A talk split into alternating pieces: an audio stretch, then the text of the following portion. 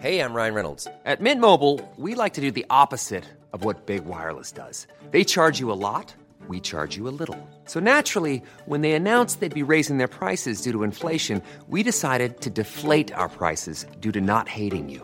That's right. We're cutting the price of Mint Unlimited from $30 a month to just $15 a month. Give it a try at mintmobile.com slash switch. $45 upfront for three months plus taxes and fees. Promo rate for new customers for limited time. Unlimited more than 40 gigabytes per month. Slows. Full terms at mintmobile.com. Imagine the softest sheets you've ever felt. Now imagine them getting even softer over time. That's what you'll feel with Bowl and Branch's organic cotton sheets. In a recent customer survey, 96% replied that Bowl and Branch sheets get softer with every wash. Start getting your best night's sleep in these sheets that get softer and softer for years to come. Try their sheets with a 30-night guarantee. Plus, get 15% off your first order at bowlandbranch.com. Code BUTTERY. Exclusions apply. See site for details. Hey, it's Ryan Reynolds, and I'm here with Keith, co star of my upcoming film, If, only in theaters, May 17th. Do you want to tell people the big news? All right, I'll do it. Sign up now and you'll get unlimited for $15 a month in six months of Paramount Plus Essential Plan on us. Mintmobile.com slash switch. Upfront payment of $45 equivalent to $15 per month. Unlimited over 40 gigabytes per month. Face lower speeds. Videos at 480p. Active Mint customers by 531.24 get six months of Paramount Plus Essential Plan. Auto renews after six months. Offer ends May 31st, 2024. Separate Paramount Plus registration required. Terms and conditions apply if rated PG. وقتتون بخیر. امیدوارم حالتون خوب باشه. یه اپیزود دیگه راوی شو در خدمتتونیم و توی این اپیزود قراره با کسی صحبت کنیم که رنگا رو یه جور دیگه می‌بینه. بریم توی قصه ببینیم که داستان از چه قراره. شاید شما هم این چالش رو داشته باشید و ندونید. خیلی نکته جالب باحالیه. من فهمیدم خیلی ها نمی‌دونن که این جریان و این چالش رو دارن. بریم شروع کنیم ببینیم اوضاع از چه قراره. فقط قبلش اینجا راوی شوه. شما می‌تونید از طریق یوتیوب ببینیدش از طریق اپلیکیشن های پادگیر بشنویدش. ممنونتون میشم اگه ما رو به بقیه معرفی بکنید و خوش اومدی آقای کسری. مرسی متشکر سلام عرض می‌کنم خدمت شما و بینندگان محترمتون و شنوندگان رادیو نیست خیلی چیز بود؟ خیلی تلویزیونی بود. اوکی. سلام. Hi, what's up? Okay چه خبر؟ خوبی؟ سلامتی مرسی عالی. همه چی رو به راه؟ رادیویش نکنم دوباره. نه. ما نشستیم داریم گپ می‌زنیم. okay شما همه چی عالی خوب خوشحالم که ایرانم خوشحالم که اینجام و منم خوشحالم که اینجایی و مرسی. بریم شروع کنیم. okay بریم. آقا داستان از چه قراره؟ از بچگیت بگو بیا جلو. نه اوکی. من خودم متولد سی مرداد 1364 م از یه خانواده میام که از همینجا برم از آره، پدر آره، مادر. کودکی. یه خانواده میام ببین من که- کرمم اینه که اعتقاد دارم هر چی از بچگی تر بیایم جلو باعث میشه بدونیم که توی این, این, آدم چجوری شکل گرفته این آدم کجا بزرگ شده چه چیزهایی تاثیر داشته روی اینکه اینی که اینجا نشسته این بشه. خب درست هم هست. آره واسه این کرم منه. کلا همه قصه ها رو سعی می‌کنم اینجوری شروع کنم. واسه همین از همون موقع بگو چند نفر بودید کجا زندگی می‌کردید چه شکلی بود؟ این اوکی. من توی خانواده پنج نفره هم بودم به دنیا اومدم. آخرین فرزندم. دوتا خواهر بزرگتر از خودم دارم. پدر مادر من دوتا کاراکترن که خیلی توی همین شخصیتی که میگی شکل گرفته تاثیرگذار بودن. تو زمینه خلاقیت تو زمینه مثلا تلفیق و تولید و خلاقیت کریتیو بودن اینا رو من همه رو از کارهایی که مادرم انجام می‌داد دیدم و یاد پدر گرفتم. کارش چی بود؟ پدر مادر کارشون چی بود؟ پدر من مهندس صنایع بودن.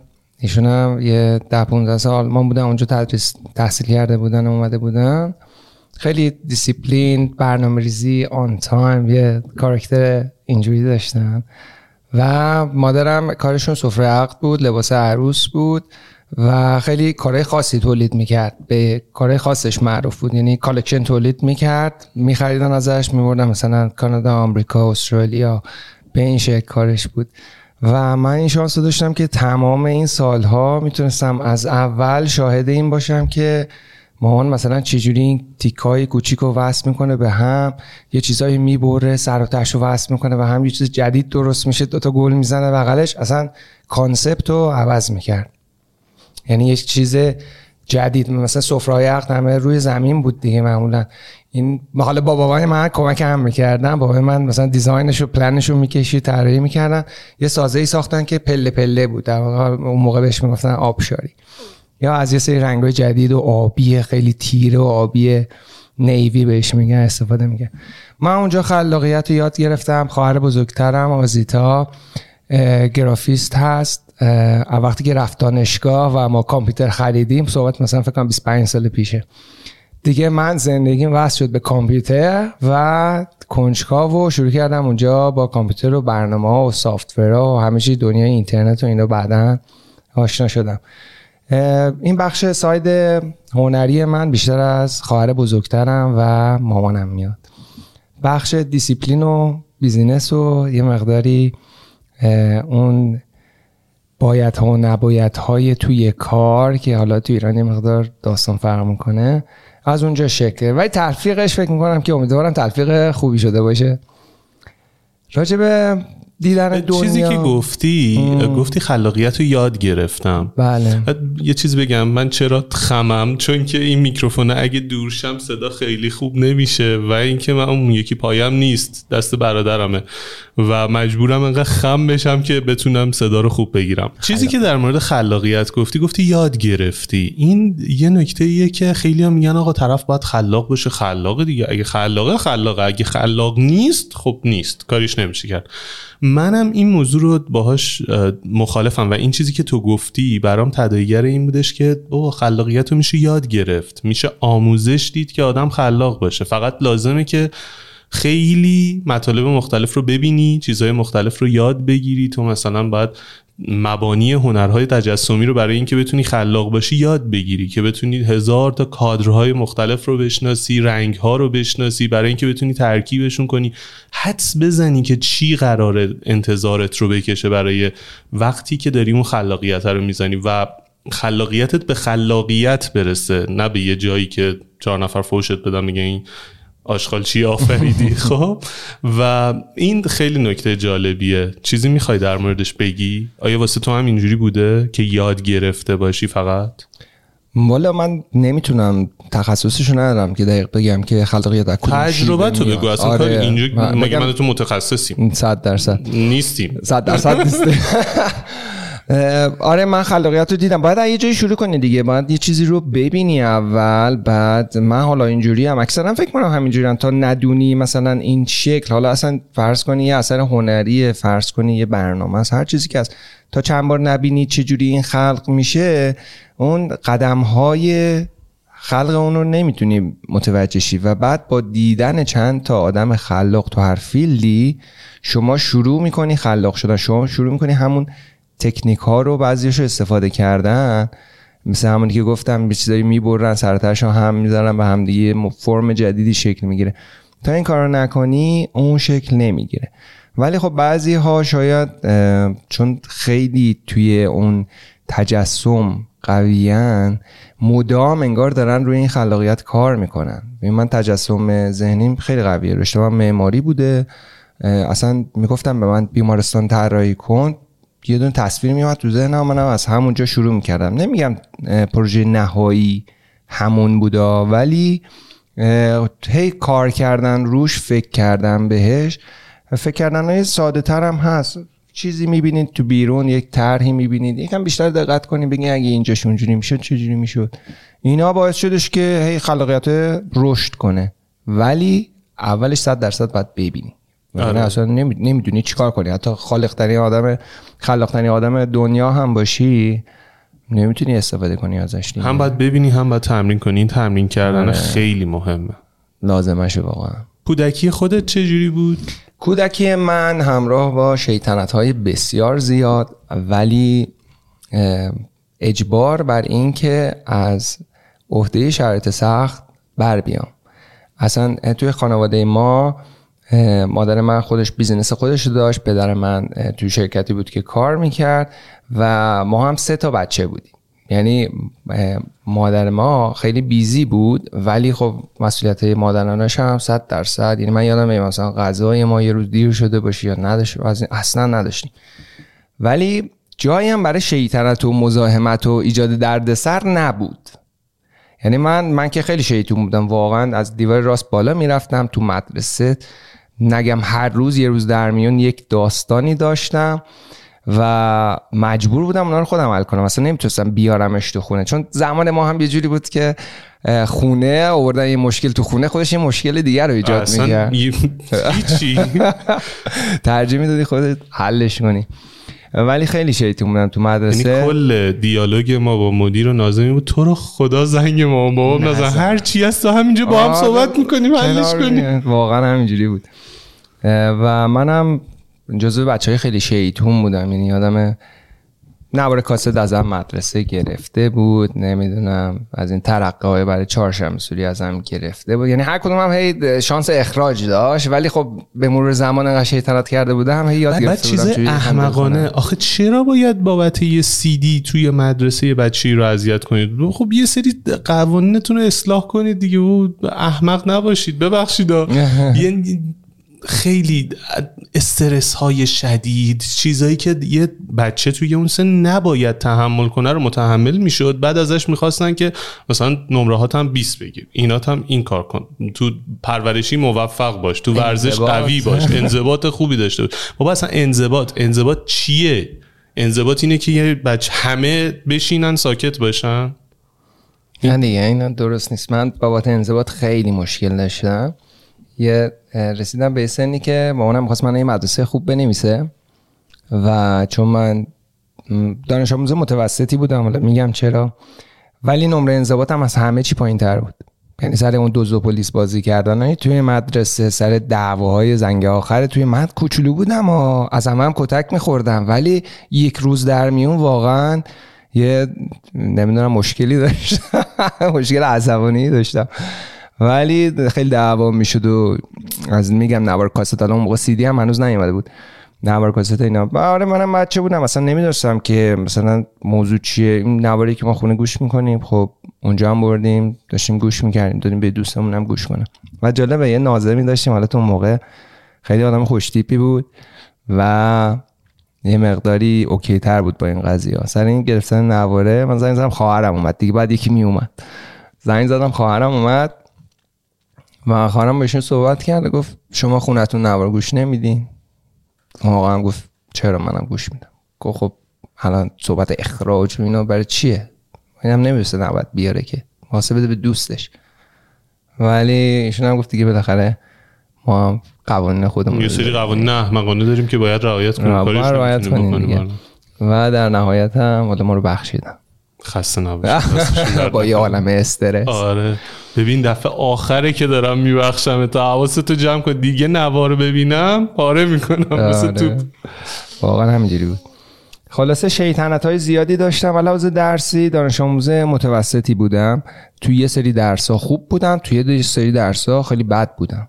خب از همون اول همینجوری بودم و هیچ منطقی نداشت. یعنی انگار یه جای کار میلنگید. ولی خب هیچ کدوم نمی‌رسیم چه اتفاقی داره میفته اولین خاطره من قبل مدرسه یادم توی کانون فرهنگی چی بود؟ کانون بهش می‌گفتن دیگه کانون, کانون فرهنگی آموزش. رفتم کانون فرهنگی اونجا یه سری مثلا خیلی جای خوبی بود. واقعا تفریحات خوبی برای بچه ها داشت کتاب میخوندیم نقاشی می‌کردیم اینا. بعد واقعا فکر می‌کنم جای یه اونجور مؤسسه ای توی الان ایران خالیه. بله چون... من تازه فهمیدم که بستنش ولی آره دیگه جای مؤسسه فرهنگی برای کودکان دیگه چی بهتر از این می‌تونه باشه؟ و حالا خیلی عالی بود. به نظر منی که تجربه شو داشتم تو اون سالها. سی سال پیش شد بعد؟ من خودم تجربهشو نداشتم ولی خیلی ها رو می‌شناسم که اونجا شطرنج یاد گرفتن فوتبال لستی بازی کردن یاد گرفتن دوست بودن با آدمای دیگر یاد گرفتن و ما نزدیکمون نبود. اصلا مادر پدرم هم نمیشناختن. خیلی در جریانش نبودیم. نتونستم این تجربه رو کسب کنم. قطعا مادر پدر الان می‌دونن که باید روی این مهارت های بچه ها کار کنن. بیشتر واردش نمیشیم. بدانه صد درصد. خلاصه من اونجا بودم سر نقاشی کشیدن و اینا. یکم کلاس ما خلوت بود. بعد من نقاشیمو کشیدم و همیشه هم دو تا درخت میکشیدم. یه حوسی اون جلو بود یه دونه خونه مثلثی آره یه دود کش داشت. پنجره مربع مربعی آره. حال پرده هم, هم میذاشتم. اومدن نقاشی من دیدن و یهو نقاشی من ورداش خانم برد به کی دیگه نشون داد. یکم خندیدن اومد گفت چرا این اینجوریه اونجوریه. منم خیلی کوچیک بودم فکر کنم 6 سالم بود مثلا. متوجه نشدم چیه ولی این آکورد بودن قضیه رو حس کردم که چیه داستان نمی‌دونم. میریم چند یه سال بعد اول دبستان دوباره سر زنگ نقاشی. این زنگ نقاشی پدر من آورد. معلم ابوالحسن رد شد خانم معلممون رو. داشتم نقاشی می‌گفت درست رنگ کن. هم از طرح می‌زد خط نقاشی هم بیرون. چی میگن؟ از اون جایی که باید می‌کشی آره. بین خطوط نقاشی کنی هم چی چیزی بود. خط می‌زد بیرون و همین که می‌گفت درست از رنگ استفاده کن. منم کوچولو نگاه می‌کردم. درسته دیگه. چیکار خلاص رد شد. دو دقیقه پنج دقیقه بعد اومد بالا سرم. دید با از همون کار دارم ادامه میدم. یه دونه زد تو سرم. یه دونه زد تو سرم. کل کلاس اومدم ببینم من دارم چیکار می‌کنم که انقدر اشتباهه. که مثلا تنبیه شدم سر کلاس نقاشی دیگه. سر کلاس نقاشی کسی تنبیه نمی‌شد. بعد اونجا بود که متوجه شدم از مسخره کردن بچه ها در واقع. این اینجاش تلخه. ولی خب بچه ها بچه هم اطلاع ندارن همین الانش هم ندارن. اون با که اصلا ما خودمون هم اطلاعی نداشتیم راجع به مسئله که می‌خوام صحبت کنم. و از مسخره کردن اونا فهمیدم که مثلا برگای درختان قرمزه. فهمیدم که آب توی حوزچه هم بنفشه و چمنا نارنجیه. این دنیایی که من می‌بینم خب من نمی‌دونستم که این اشتباهه و شاید اشتباه ترین روشی که حالا من می‌تونستم اینو متوجهشم یه تو سری سر کلاس نقاشی بود کلاس اول لبستان این ماجرا هی ادامه پیدا کرد و من رفتم خونه تو اونجا فهمیدی کمبینایی؟ نه, نه من اصلا کمبینا که نداریم. کمبینا شبیه چی میشه؟ کوررنگ بعد کوررنگ میشه. بله کوررنگ به کسی بر نمی‌خوره؟ نه اسمشه اختلال تشخیص رنگ برای اونه که بهشون بر می‌خوره. ولی ما میگیم کوررنگ. آره کوررنگ خیلی حالا واژه انگلیسی هم انگلیسیش هم color blindness هست. همین موضوع هست. واقعا همین اسم باعث یک برداشت اشتباه میشه که فکر کنن همه در دیدن رنگ ها کور هستن یعنی اینکه کور رنگی. ولی خب این یک نوع از کور رنگی از هفت نوع کور رنگیه که خیلی واردش نش برسیم بهش. خب. بعد داستان تو مدرسه ادامه پیدا کرد. سر مثلا امتحانات ریاضی به من می‌گفتن توی اون فتوکپی که خیلی هم کوالیتی نداشت. به ما می‌گفتن که دور دسته ستایی سبز رنگ خط بکشی. حالا من چی داشتم؟ مثلا موز داشتم اونجا. میوه بود دسته بندی ها. موز بود سیب بود کلم بروکلی؟ نه نه دلمه ای دلمه ای کلم؟ چیز ببخشید. فلفل فلفل. آره فلفل. ببین رنگا رو خلاصه یه همچین چیز استرسفولی بود. یادگیری آدم هم تاثیر داره. تو نمی‌تونی بدونی که بعد یادت باشه که فلفل دلمه ای یه ماده که سبزه و قرمزه و زرده و همه رو باید حفظ کرد. آره باید حفظ کنیم نمی‌تونی که... ببینیم ما می‌بینیم. ما بله. می‌بینیم که فلفل دلمه ای سبزه. می‌بینیم که مثلا چه می‌دونم این رنگی که داره اینجا بالا میره سبزه. ولی تو الان اینو چه رنگی می‌بینی؟ نارنجی. اوکی. من اصلا سبز رو نمی‌تونم ببینم. و سبز تو کورنگی چرا چیا رو داری؟ من deutan دارم. کورنگی نوع قویه از نوع سبزش. یعنی گیرنده رنگ سبز در چشم من نیست. یا function ی نداره. کار نمی‌کنه. و اصلا سبز وجود خارجی برای من نداره. یعنی بیشتر سبزه یکم تیره بشه میشه قهوه‌ای سبزه کم رنگ میشه زرد. خلاصه این توی مسائلی که میگم بعضی درس نمراتش پایین بود به خاطر همین مسائل بود. که من هیچکی نمی‌دونه. هیچکی نمی‌دونه من خودم اصلا آگاهی نداشتم به این مسئله. فکر کنم اینه دیگه. شاید یه سوال سختیه که من نمی‌دونم. یعنی خیلی دوران کودکیه دیگه. و این مسئله ادامه داشت. بعدا که تخت وایت بورد اومد اولش انقدر خوشحال بودم که یه چیز جدیدی اومد و ترتمیزتر و اینا. ولی خب بعدا متوجه شدم که اینا هر رنگی رو که روی این تخته وایت بورد می‌کشن چون باریکه من همه رو مشکی می‌بینم. این باعث می‌شد که مثلا سر درسایی که حالا تو سنهای بالاتر وقتی که مثلا ریاضیات پیش خیلی نمودارا اومد فیزیک اومد سر اینا من اصلا همه رو یه رنگ می‌دیدم. اصلا نمیفهمیدی. این نمودار مثلا زمان این چه می‌دونم هزار تا چیز دیگه هر کدومم یه رنگ می‌کشم واسه اینکه درک بهتری داشته من- باشی و من هیچ کدوم نمی‌دونم می‌دونم همشه حالا سر کلاس یه مقداری متوجه می‌شدم به خاطر اینکه می‌دیدم. میگه خب این اینجوریه این مثلا نشونه. ولی بعد که اینا رو تو دفترم می نوشتم می‌رفتم خونه. خیلی ساعت ها باید وقت میذاشتم که دوباره مسئله رو بفهمم از اول. و این مسئله خیلی واقعا دردسر بزرگی بود برای من. و خیلی از این مسائل توی مدرسه بسیار بسیار زیاد بود. و از همه بدتر این که ما نمی‌دونستیم چمه. من به این نقطه رسیدم که گفتم خب ماما این مشکل من اینه که من رنگا رو بلد نیستم. مثلا رسیده بودم پنجم دبستان و خودت به این نتیجه خودم رسیدی. به این نتیجه- چون هی مسخرم می‌کردن یعنی یه معلمم وقت نذاشت بیاد ببینه که تو چته؟ ببین هیچکس نمی‌دونست. اصلا چنین کلمه ای رو نمی‌دونستیم. خب باشه بابا نمی‌دونه ولی وقتی می‌بینه انقدر چیز بدیهی رو داری اشتباه میگی اصلا واسه شون ملموس نبود. حدس نمی‌زنم. نمی‌تونه اصلا تو فکر ببین تا نمی‌دونم شما ببین من الان خودم دارم دقت می‌کنم. او می‌بینی دیگه داره اینجوری یه دسته سیب و نمی‌تونه ببینه چه رنگیه. تو بعد انتظار داری چی؟ خب بیا ببین چشه. بگو اینو چه رنگی می‌بینی. یه دوتا سوال یه خورده دقت روی اینکه اون آدمی که داره بهش درس میده چی کار داره می‌کنه. خیلی چیز عجیب غریبی نیست نمی‌دونم. امکانش نبود. اون موقع یه, یه مسئله این بود که ببین اگه شما یک بار این کلمه کوررنگی رو شنیده باشی انقدر مفهومه متوجه میشی که نکنه کوررنگی. فقط کلمه رو شنیده باشی یا خیلی هم ندونی چیه. ولی اون موقع ما نشنیده بودیم. خیلی دیگه هم نشنیده آره. بعدم توی مدرسه دولتی توی کلاس 60 نفره هیچکی نمیاد بگه اه چرا اینو مثلا قرمز کشیدی؟ برگ سبز باید باشه. نه یا بچه خنگه یا بچه اشتباه کرده. یا اون خلاقیت های دوران 6 7 سالگیه. ببین من اصلا نمی‌خوام به اون معلمات چیزی به انگی بزنم ما داستان. اینه که می‌خوام ببینم چطور یعنی نمی‌شده متوجه بشم. اگه نشنیده بوده کلمه کوررنگی رو نمی‌تونسته متوجه بشه که داستان از چه قراره. به خاطر شلوغی کلاس و اینا و به خاطر. همین که اصلا هیچ پیش زمینه ای در موردش نداشته. این ببین بوده. اینترنت نبود. اینترنتی وجود نداشت. من الان مثلا 38 سالمه. تلویزیون که بود؟ 31 یعنی تو تلویزیون. تا حالا تلویزیون سه تا مثلا کانال داشت اون موقع.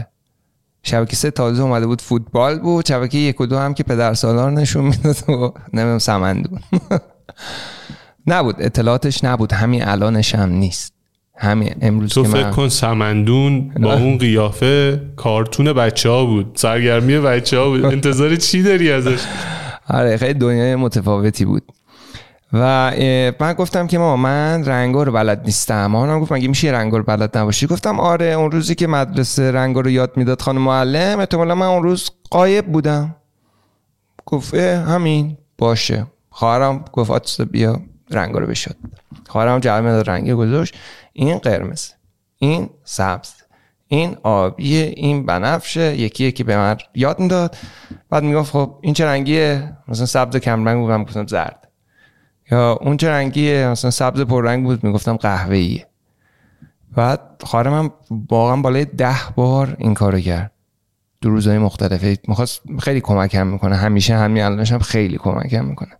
می‌خواست که مسئله رو برام حلش کنه و حل نشد مسئله. یه مورد بدتری پیش اومد که علاوه بر مدرسه که فکر کردم من یه سری مشکلات یادگیری دارم خانوادم هم خنگه شک نمی‌فهمه. گفتن نکنه مثلا یه مسئله داره. ولی باز با بقیه چیزا نمی‌خوند. با شیطنت با بازی کردن با اون روابط اجتماعی با خوب بودن تو بعضی درسام اصلا هیچ هماهنگی نه. همه توی حالت گیجی بودن که حالا شاید هر جایی درست که بشه. رنگ نبود همه چی عادی okay بود. بود آره همه چی خوب. آها می‌خواستم بگم علاوه بر اینا اینکه گفتم روی تخت whiteboard مثلا همه چی یه رنگ بود و این چیزا من توی دفتر مشقم هم همین مسئله رو داشتم. توی دفتر مشق من مثلا خودکارم گم شد مداد نداشتم اینا از دوستان می‌گرفتم بگم بده اضافتون بده مثلا من بنویسم. و معمولا هم خب اضافه خب داره با آبی و مشکی مثلا می یا با خود مداد مشکیش می اون قرمز اضافه است دیگه. اینا قرمز رو می‌دادم منم مثلا نه توجه می‌کردم نه هیچ شروع می‌کردم نوشتن. برای من دفتر مشق هم همش مشکی بود. یعنی هر چه با خودکار مثلا قرمز بود چه با مداد قرمز بود. خطوط باریک همش قرمز بود. همش مشکی بود. و من نه چشم درد می‌گرفت نه از این مسائل داشتم. ولی معلم اومد دفتر مشقم باز کرد. اصلا دید چه خبره؟ دیگه زنگ زدم مامانم اومد. گفتن این بچه مقداری کار عجیب غریب می‌کنه. مثلا دفترش اینجوریه نقاشیش اونجوریه. در جریان باشید دیگه. حالا اون روزی هم که زنگ زدم مامانم بیاد زنگ تفری بود. من گفتم خب خواهرم که نتونست این رنگا رو بهم یاد بده مشکل از چشمه. بعد اون موقع که بچه بودیم تو فوتبال بازی می‌کردیم. مثلا میافتادیم زخم می‌شدیم اینا. یکم تمیز می‌کردیم زخم رو می‌گرفتیم جلوی نور خورشید که خشک بشه و نور خورشید تو اون سن برای ما درمان همه چیز بود. من گفتم خب این جدید بود. اینو تا حالا نشینه بودم. نشینه بودی؟ نه یعنی چی زخم تو خب زخم مثلا می‌شد. خب می‌گفتی جلوی نور خورشید خشک می‌شد دیگه. میشستیش. نه یه آب زخم می‌زدی روش. نه وسط فوتبالی. نمیای خونه چسب زخم بزنی؟ حالا ما اینجوری بود. بعد برای من اینجوری بود که گفتم خب احتمالا الان من به این خورشید نگاه کنم. این اشش میره تو چشم درست می‌کنه خیلی. اینو میگم نه به خاطر خیلی خاطر خندهداریه. از بود چیزه یکم دارکه. این کمدی دارکه. ولی پشتش مفهومیه که چقدر می‌تونه این همین مسئله آسیب بزنه به ماها تو دوران و سنین مختلف چه اموشنالی احساساتی چه اعتماد به نفسی چه فیزیکی. من شروع کردم کل زنگ تفریح واسطم وسط حیات خیره به نور خورشید. و همینجوری مثلا اشک از چشام می اومد تکونم نمیخوردم. بعد یه یکی بچه ها اومدن دور مجرمشون چیکار داره می‌کنه دیوانه؟ اصلا هیچ که نمی‌دونست چه خبره که.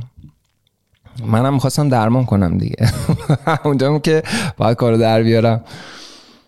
و هم موقع مادر منم رسید مدرسه. یعنی این صحنه که من دارم به خورشید خیره شدم و اشک میریزم در کنار اون دفتر مشق پر از مشقای قرمز. سبزم از زرد تشخیص نمیده و, و چیزیشه آره کلیت داستان با نمرات بالا و پایین و شیطنت دیگه هم که داشتم. چیا شیطنتات بود؟ می‌خوام کیفیتش رو بدونم بیشتر. کیفیتش ببین من یکم پیشتاز بودم همیشه. این حالتم از بچگی بود تا بزرگی من بود. یکی اینکه از حق ضعیف دفاع می‌کردم. یکم اون نترستر بودم. با اینکه ریزه میزه تر بودم. سر این توی شهر رو شیطونی هم باز پیش قدم بودم.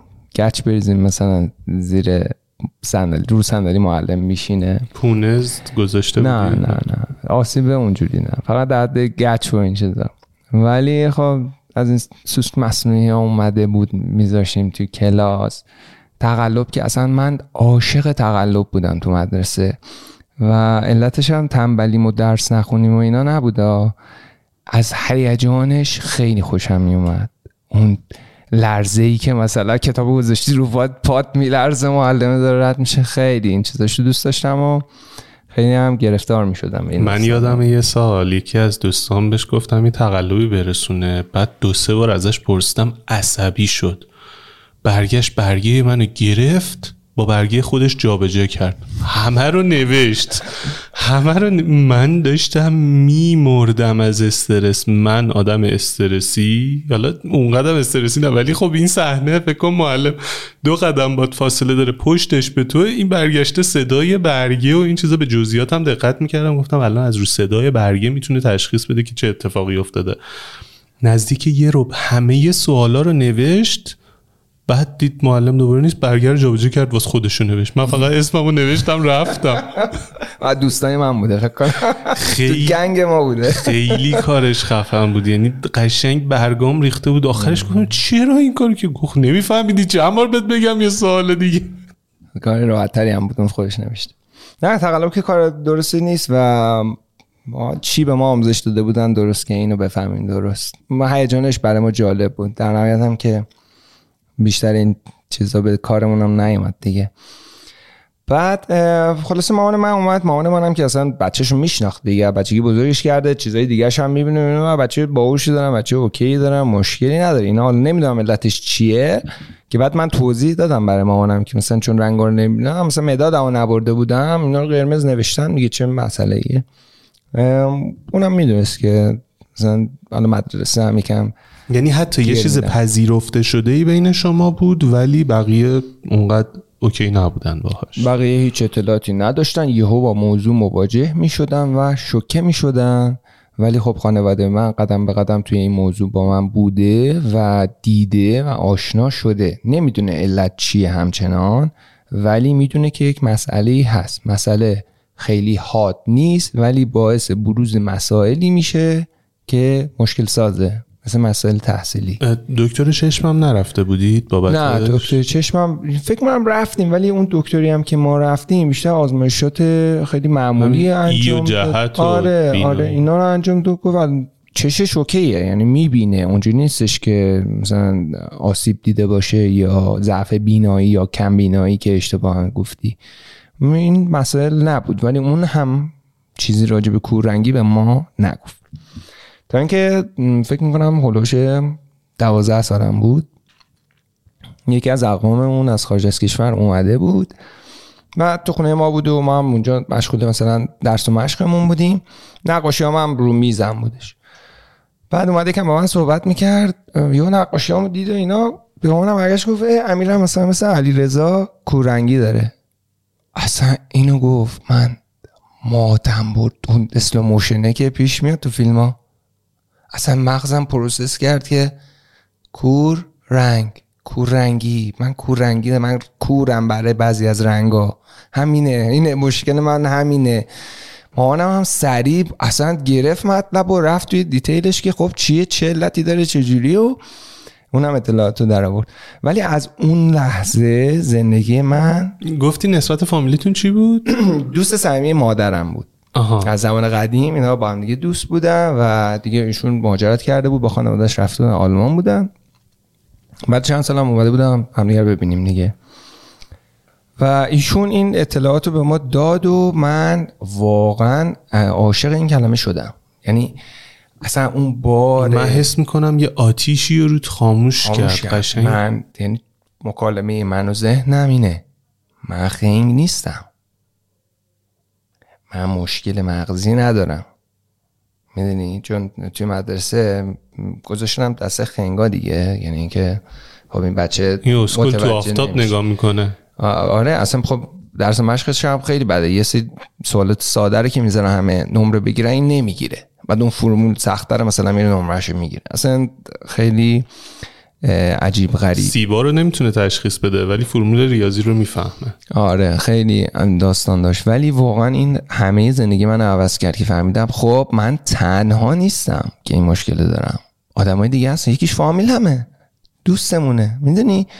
اصلا یهو اعتماد به نفسم برگشت. اصلا گفتم من حالا دیگه به همتون نشون میدم که خیلی و خیلی مسائل شروع شد. کم کم عوض شدن. همین که خانوادم سریع اطلاعاتشو برد بالا. خودمون فهمیدیم چی به چیه.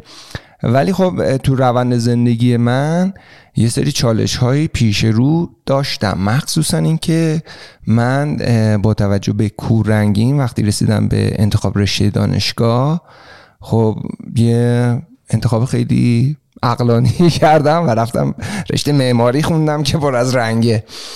ولی خب نمی‌تونستم. علاقم بود. نمی‌تونستم مثلا برم چیز دیگه ای بخونم. خیلی علاقه چی میشه. که یه نفر که نمی‌تونه رنگا رو ببینه علاقش به رنگاست؟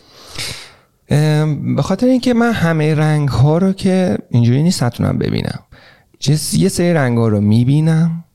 خب بذار یه تعریفی تو این نقطه داشته باشیم از کورنگی اختلال تشخیص رنگ ها هست. هفت نوع داره. یک مدلش کورنگی کامله که شخص همه چی رو سیاسفید می‌بینه. هیچ گیرنده یا cone رنگی در چشم وجود نداره که یا function ی نداره عملکردی نداره که بتونه سیگنالی به مغز بفرسته. این یه مدله ولی این خیلی خیلی خیلی خیلی کم شایعه. از هر ده هزار نفر شاید یک نفر. اگه عکساشو برامون بفرستی ما سعی می‌کنیم روی تصویر بذاریم که با هر توضیحت همه تشخیص بدن که یک آدم کوررنگ مثلا این فرمتی که میگی چه شکلی تصویر رو می‌بینه. بله این عکس رو من می‌ذارم الان دوستان شاید بتونم ببینم. کوررنگی دو نوعه. یک مدلش ضعیفه یک مدلش قویه. در کوررنگی قوی اون گیرنده رنگ وجود نداره در چشم. در نوع ضعیفش اون دوتا گیرنده در کنار همن و هی مدام سیگنال اشتباه میفرستن. دستبندیاشو بهمون میگی؟ کلا هفت نوع کوررنگی داریم. این کوررنگی ها توی سه تا دستبندی جا میشه. کوررنگی خیلی شایع کوررنگی قرمز و سبزه که چهار نوع از کوررنگی تو خودش جا میده. ممکنه قرمز کوری داشته باشین قرمز ضعیف سبز کوری یا سبز ضعیف. نوع بعدیش دسته بعدی آبی زرد هست که ممکنه آبی ضعیف باشین یا آبی کوری باشین. نتونه مثلا رنگ آبی رو ببینه. خیلی البته جالبه اگه یکم راجع به این موضوع بدونیم مثلا آسمون به این آبی دریا به این آبی یا زرد آبی رو قاطی می‌کنم خیلی جالبه. و دسته آخر مونوکروماسی هست که کورنگی کامله. بله این یک نوع. ببین گفتی قرمز سبز. قرمز سبز هر کدوم ضعیف و قوی و ایناش چهار مدل بله. میشه. سبز و آبی زرد. آبی زرد. دو مدله. آبی ضعیف آبی کو خب زرد چی؟ اون زرد رو قاطی می‌کنه بخاطر اینکه آبیش کوره. یعنی نداریم که زرد و نبینه آبی رو ببینه؟ نه چه این چیزی نداریم. یعنی می‌بینه چش؟ آره یه یه میکسچریه ببین اصلا قرمز سبز من که اونجوری نیستم که قرمز و سبز رو نتونم ببینم. یا سبز است یا قرمزه ولی توی این کتگوریه. همه چارت نمی‌تونن مثلا هفت مدل به مدل جدا کنن که توی قرمز و سبز با همه. حالا این دستبندی ها رو تو تصویر می‌ذاریم که بهترم قابل درک بشه. من خودم خیلی نمیفهممش. خب؟ برای ثبت نام دبیرستانم بودش. مامان من خیلی براش تحصیلات اهمیت داشت. یعنی خانواده من حالا مامانم. و سعی می‌کرد که منو یه مدرسه خیلی خوب بنویسه. رفتیم توی یکی از بهترین مدارس تهران معروف ترینش و همراه مامانم رفتیم اونجا و اون آقایی هم که اونجا نشسته بود یکم سختگیرن احتمالا این مدارس دیگه. این آقا هم جزو همون دسته سختگیرای بدون کاربرد بود. و مدارک و این چیزای من نگاه کرد. معدل که گفتم خیلی پایین بود ولی بقیش بدک نبود تو اون سن. یعنی مثلا یه معدل 17 17 و 18 داشتم. و ایشون یه نگاهی به مادر من کرد اصلا به من اصلا نگاه من نکرد. معدلت کم بود یا نمره انضباط؟ نمره انضباط هم کمترین نمرم مثلا اولوش 13 همچین چرا به خاطر چی مثلا؟ بازی دعوا شیطنت خیلی عاشق بازی بودم. مثلا امکان نداشت مثلا یه زنگ تفریح دست بدم بر بازی نکردن. و دوزو پلیس اینا هم یکم بازی وحشیانه ای بود تو اون همه جمعیت شلوغ و تو بچگی هم که اصلا غیر مثلا دویدن اصلا نمی‌بینی هیچکی دیگه. خیلی وقت شد بچه خورده بودن به هم. منطقی توش بود ولی درک نمی‌کردیم. یا توضیح خوب نداده بودم نمی‌دونم. به حال سر این انضباطم پایین بود و اون آقا اصلا نگاه به منم نکرد و مدرک گذاشت جلوی مامان منو. گفت خانم روی این بچه سرمایه گذاری نکن. این هیچی نمیشه. برای من اصلا مسئله مهمی نبود. ما با این ادبیات توی مدارس بزرگ شده بودیم. تو هیچی نمیشی تو فلانی. اصلا طرز صحبت کردن و احترامی در همین حد بود. و ما اصلا مهم نبود. می‌گفتم تو حالا هرچی هرچی فکر می‌کنی توی دیگه به من ربطی نداره. ولی مامانم بسیار ناراحت شد. یعنی تا خون اشک میریخت.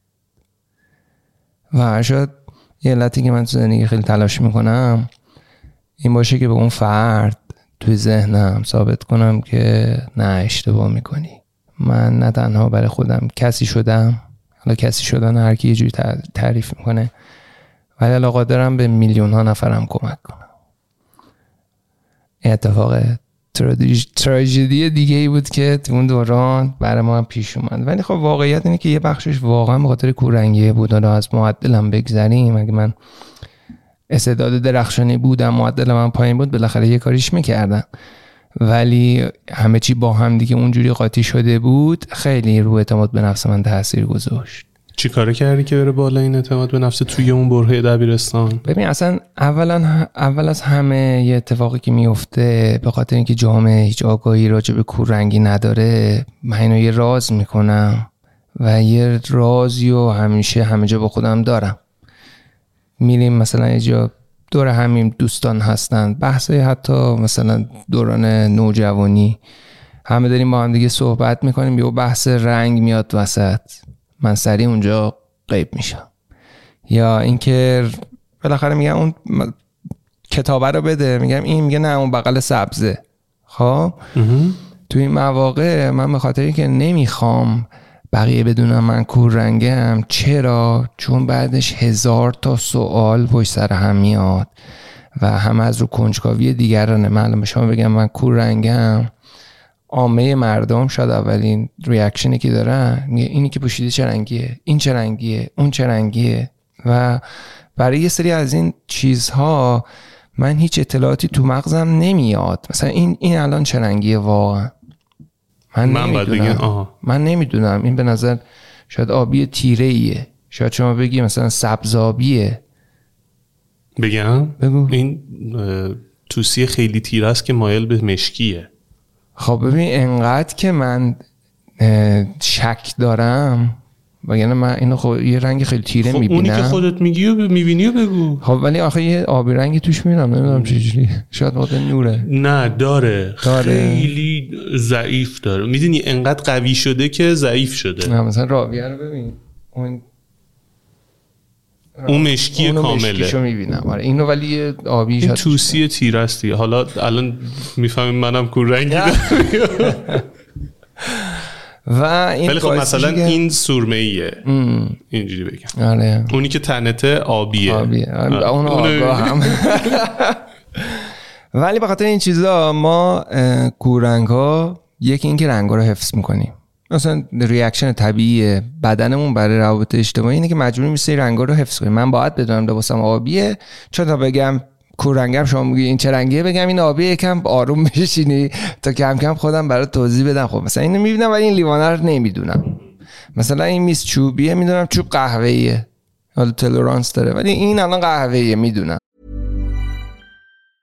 Mom deserves the best, and there's no better place to shop for Mother's Day than Whole Foods Market. They're your destination for unbeatable savings, from premium gifts to show-stopping flowers and irresistible desserts. Start by saving 33% with Prime on all body care and candles. Then get a 15-stem bunch of tulips for just $9.99 each with Prime. Round out Mom's menu with festive rosé, irresistible berry chantilly cake, and more special treats. Come celebrate Mother's Day at Whole Foods Market. I'm Sandra, and I'm just the professional your small business was looking for. But you didn't hire me because you didn't use LinkedIn jobs. LinkedIn has professionals you can't find anywhere else, including those who aren't actively looking for a new job but might be open to the perfect role, like me. In a given month, over 70% of LinkedIn users don't visit other leading job sites. So if you're not looking on LinkedIn, you'll miss out on great candidates like Sandra. Start hiring professionals like a professional. Post your free job on linkedin.com/people today. و رنگای دیگه که چمن مثلا نارنجی نیست سبزه و ما اینا رو حفظ می‌کنیم که بتونیم از عهده داستانهای روزمره بر بیایم و این باعث میشه که اعتماد به نفسمون از این بیشتر تخریب نشه من یکی از دوستام میگفتش که من همیشه از صدای بوغ ماشینای پشت سرم می‌فهمم باید برم. یا از روی ترتیب اون ستاد رنگ. چون من نمی‌بینم اینا رو. اینا یه رنگه واسه من. لعنتی چی ساختید که؟ خب بنویس برو. وایسا حرکت نکن. مثلا اینم اینم یکی از سوالایی که کسایی که دیده عادی دارن بیشتر برشون پیش میاد که چجوری کورنگا رانندگی می‌کنن چجوری این چراغای راهنمای رانندگی رو می‌بینن. خب صد درصد بستگی به نوع کورنگیشون داره ولی عموما امروز که ما صحبت می‌کنیم بیشتر راجع به کورنگی قرمز سبز صحبت می‌کنیم که شایع تره و چراغ راهنمایی هم قرمز داره هم سبز. آره اون همش رو یه رنگ می‌دید دیگه. خب این نوع شدیدش بوده. خب ولی برای من که نوع ضعیف ترشه من مثلا قرمز رو می‌بینم ولی سبز و زرد این همه. تو چراغای راهنمایی قدیمی ها این عین عین هم بود. الان اینا که LED بهتر شده یکم قابل تشخیص تره ولی کلیتش اینه که ما ترتیبش رو حفظ می‌کنیم. اصلا کورنگا به مرور زمان مثلا ما الان صحبت نگاه می‌کنیم دماغمون رو نمی‌بینیم. مغز اتومات اینو کنسلش می‌کنه از دید ما. کورنگا هم همچین چیزی دارن. اصلا زیاد به رنگا توجهی ندارن. یعنی من این لیوان رو می‌بینم اصلا به رنگش اصلا هیچ توجهی ندارم. می‌بینم چه تیر ولی اصلا مغز من سمت این این چه رنگیه نمیره. این چه فرمیه؟ یعنی کجاست؟ خب چراغ راهنمایی رانندگی ترتیبش رو حفظ می‌کنیم. اصلا رنگش رو حفظ می‌کنیم بقیه چیزا هم همینه. و مدل متفاوتی کار می‌کنه مغزتون دیگه. بله این البته جزو یکی از چیزای خوبی هم هست شانسایی که ما داریم به عنوان advantage های color blindness ه به خاطر اینکه مغز ما مدام داره این تجزیه تحلیل رو انجام میده و تو محیط های مختلف داره یاد می‌گیره. مثلا ما هر چیزی خونم می‌گیریم من باید بدونم این چه رنگی. می‌پرسم از خانمم. این چه رنگیه که بدونم. و توی مکالمات توی زندگی روزمره توی کار مدام با رنگ سر و کار داریم. شما از امروز که با این داستان کورنگی آشنا میشین تازه متوجه میشین که چه خبره تو دنیا در مورد رنگ. چون شما براتون چیز عادی و طبیعیه. میشنویم دیگه. توی طول این اپیزود قراره در مورد اون قصه ها تجربیات اینا هم صحبت کنیم که ببینیم چی شده. آره ولی آگاهیتون خیلی آره. چه یه چش دیگه جدید باز می‌کنه. آره یه, یه نوع دیگه هم می‌تونیم ببینیم. بله. تو دبیرستان شروع کردی زبان خوندن؟ آره توی دبیرستان من یه اون دبیرستان خیلی خوب که به نظرم خیلی هم خوب نبود با اون برخوردشون من ثبت نام نکردم ولی خب مامان من یه دبیرستان خیلی بهتر پیدا کرد رفتم اونجا و اونجا خیلی شخصیت من عوض شد. بچه می دیدم که مدرسه غیر انتفاعی بود. و هم کلاسی های ما توی اون مدرسه بچه های از یه خانواده های خاصتری بودن. لحاظ فرهنگی مثلا از یه خانواده خاصی می بودن یا از لحاظ برندهایی که مثلا تو کشور بود بچه هاشون تو مدرس می اومد و صد درصد اینا بچه های درس خونی بودن. یعنی درس خون نبودی نمی‌تونستی بیای تو اون مدرسه. توی اوایل تحصیل زنگ کلاس زبان انگلیسی بود و معلم زبانمون اومد و گفتش خب اونایی که انگلیسی بلدن بیان صحبت کنن و اگه okay باشن مثلا آزادن توی سر کلاس زبان. من هم مدرسه می اومدم که مثلا فقط چهار کلمه مثلا بلد بودیم انگلیسی. I'm blackboard و I'm window دو سه تا فوش و و من یهو دیدم دو سه نفر پا شدن رفتن. اومدم بغل معلمه. اصلا گفتم این مسخره بازیش فرق می‌کنه. ولی شروع کردم مثل بلبل انگلیسی حرف زدم. اصلا من این صحنه رو دیدم این این ویژگی چسبید به تنم. آه من اینو می‌خوام. و از هم موقع شروع کردم. خودم زمان خوندم. و خیلی علاقه داشتم که فیلم رو چندین بار می‌دیدم دیالوگ حفظ می‌کردم. گرامر اصلا بلد نیستم الان به میگی مثلا پس پرزن حالا اونو بلدم. I have has بی اصلا نمی‌دونم چیه. استفاده می‌کنم اونجایی که جاشه ها ولی قواعدش چیه اینا نمی‌دونم. وای عالی بود. یه ویدیو می‌دیدم توی اینستاگرام. میگفتش که بابا اون زب... من نمی‌دونم. منم زبانم اونقدر قوی نیست. میگفتش که اون زبانی که شما یاد می‌گیرید مثل اینه که برید شاهنامه یاد بگیرید.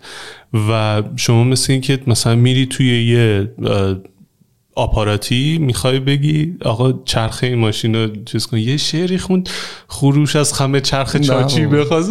مثل اینی که اونجوری صحبت کنی. این نیست. مکالمه فرق داره با اون چیزی که توی آیلتس می‌خونی توی قواعد گرامری و چه می‌دونم این چیزا می‌خونی. و متفاوته. اینم فکر می‌کنم همون جریانه که میگی. اینو می‌تونم استفاده کنم ولی نمی‌دونم که این کدوم زمانه کدوم حالتشه. بله دقیقا درسته. مکالمه یه چیزی بین دو, دو تا انسان. و وقتی که من و شما اینجا نشستیم صحبت می‌کنیم توی حرفا یه سری اصطلاحاتی رو میاریم که برای هر دومون در این شرایط توی این سن قابل فهمه و شاید برای پدر مادر ما خیلی مفهوم نباشه و شاید این اصطلاحات و اسلنگا رو بیشتر یاد گرفتن باعث میشه که مکالمه قوام خوبی پیدا کنه. شما من به همه عزیزانی که زبان انگلیسی می‌خونن خیلی راحت نیستم باش بگم. وقتی شما برین خارج از کشور یک خارجی هرگز ایراد شما رو نمی‌گیره وقتی دارین صحبت می‌کنین. و تمام تلاشش رو می‌کنه که فقط متوجه شما چی میگی و بفهمتتون رو مکالمه رو ادامه بده. یکم it بعد اونجا شروع داستان زبان یاد گرفتن من بود. خیلی دوست داشتم منم خارج از کشور. توی خونه ما پدر منم همین کار کرده بود. 15 سال آلمان بود اونجا درسش خونده بود کارش کرده بود. یه چیز مثل دانشگاه رفتن. دانشگاه رفتن هم تو خونه ما اصلا سوال نبود. اصلا هیچ کس هم هیچ چیزی در مقابلش نداشت. نمی‌خوام برم دانشگاه. اصلا یه, یه مسیری بود که مسیری بود که منتهی میشه به یه سری پیشرفت ها یه سری تجربه ها توی زندگی و هممون هم رفتیم. ما سه تا بچه هر سمون رفتیم دانشگاه. خارج از کشور رفتن فقط علاقه من بود دو تا خواهر دیگه هم دوست نداشتن. اصلا ما اولا من دیگه انگلیسی رو شروع کردم یاد گرفتن و ولی خب بعدش سری دانشگاه قبول شدم. چی قبول شدی؟ رشته معماری. کاردانی. کاردانی معماری قبول شدم بله. سری که نه یه سه سال پشت کنکور بودم. سه سال؟ آره من تجسم خیلی قوی دارم و این مشکل ساز شده بود برای من. من می‌رفتم سر کلاس کنکور کلاس هم تو ست خندان بود احتمالا خیلی اونجا بوده کلاسشون. بعد یه دونه از این لامپای تبلیغاتی بیرون کلاس رو ساختمون روبرویی بود. دیگه هوا تاریک می‌شد. این چراغ چشمک می‌زد. چش منم از تخته می‌رفت اون سم و می‌رفتم دنیای تخیل. یه فیلم می‌دیدم تو ذهنم اتفاقات رو وصل می‌کردم تغییر می‌دادم. این کلاس ها هم معمولا یه جایی برگزار میشه که هیچکی نمیره اونجا رو کرایه کنه. برای آره. هیچ کاری. آره. اینقدر توجه آدم منم دقیقا من کلاس که می‌رفتم سمت برقالستون بود. اونم یه همچین شرایطی داشت. هم نور از بیرون میومد. چه صداهای عجیب غریب میومد. کلاس بغلی تعطیل میشه اون آره. ساخت. خیلی داستان داشت. و مدام تو تخیل بودم. یعنی من اون موقع عاشق اتوبوس بودم. عاشق این بودم که مثلا دبیرستان می اومدم بشم تو اتوبوس.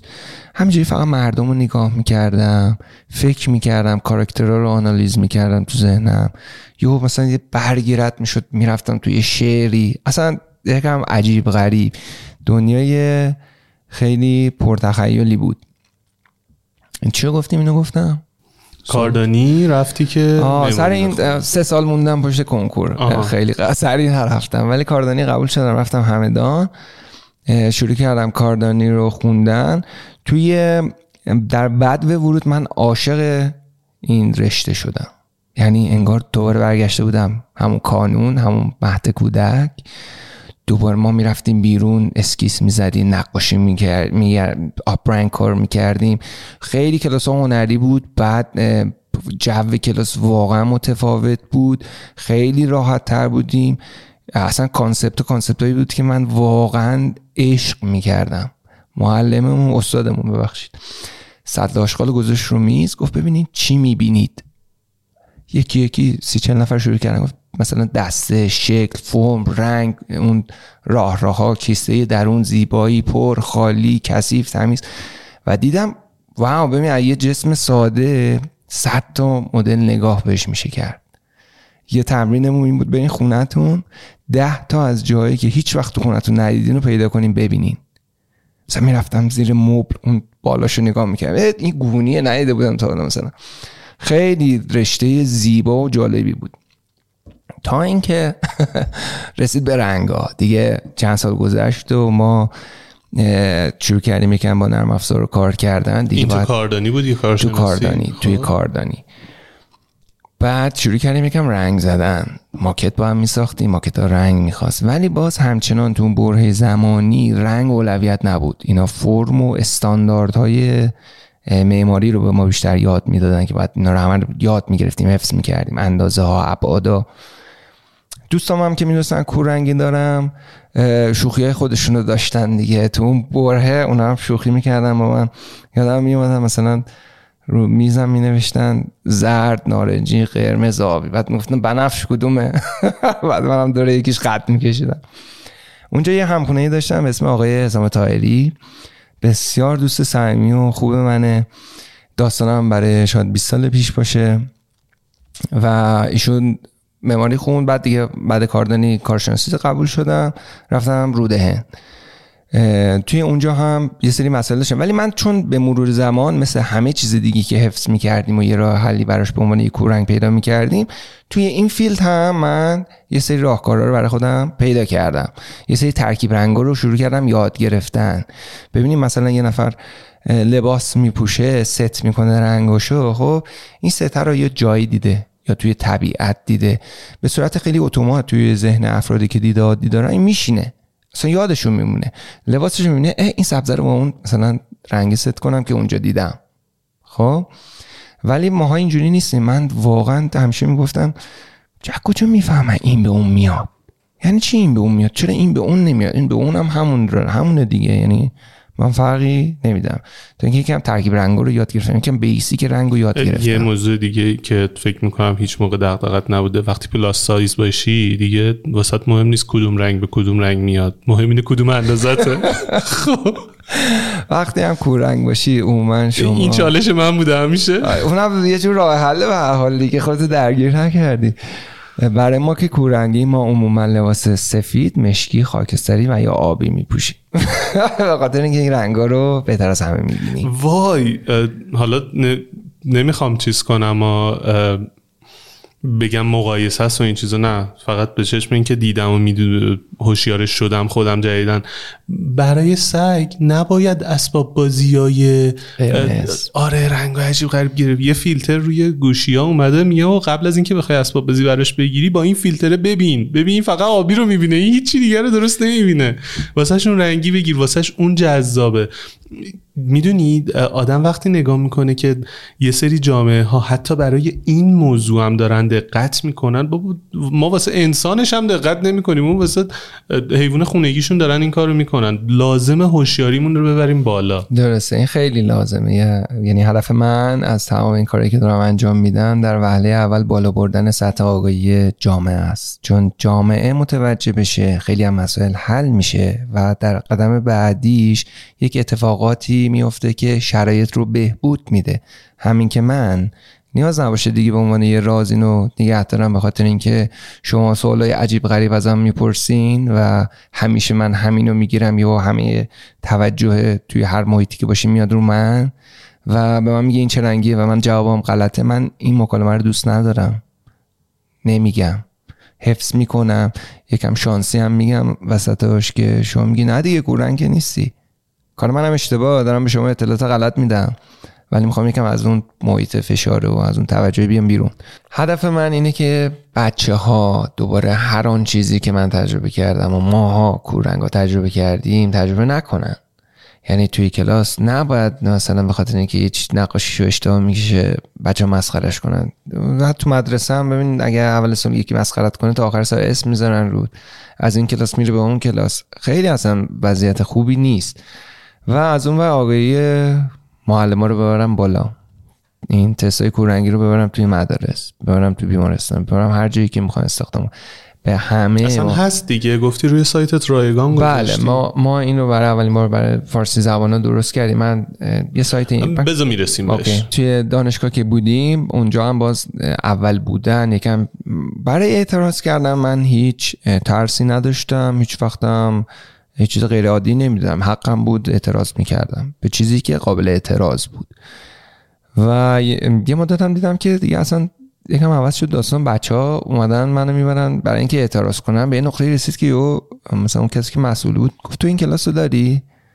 یو به خودم اومدم گفتم نه من این کلاس ولی خب این هم حق دارن دیگه. گفت بیرون. خیلی شهر شیطون بودم. چی بوده؟ اونجا نوشتی؟ همونو بگم. نه خودت بگو. هر چی داری میگی.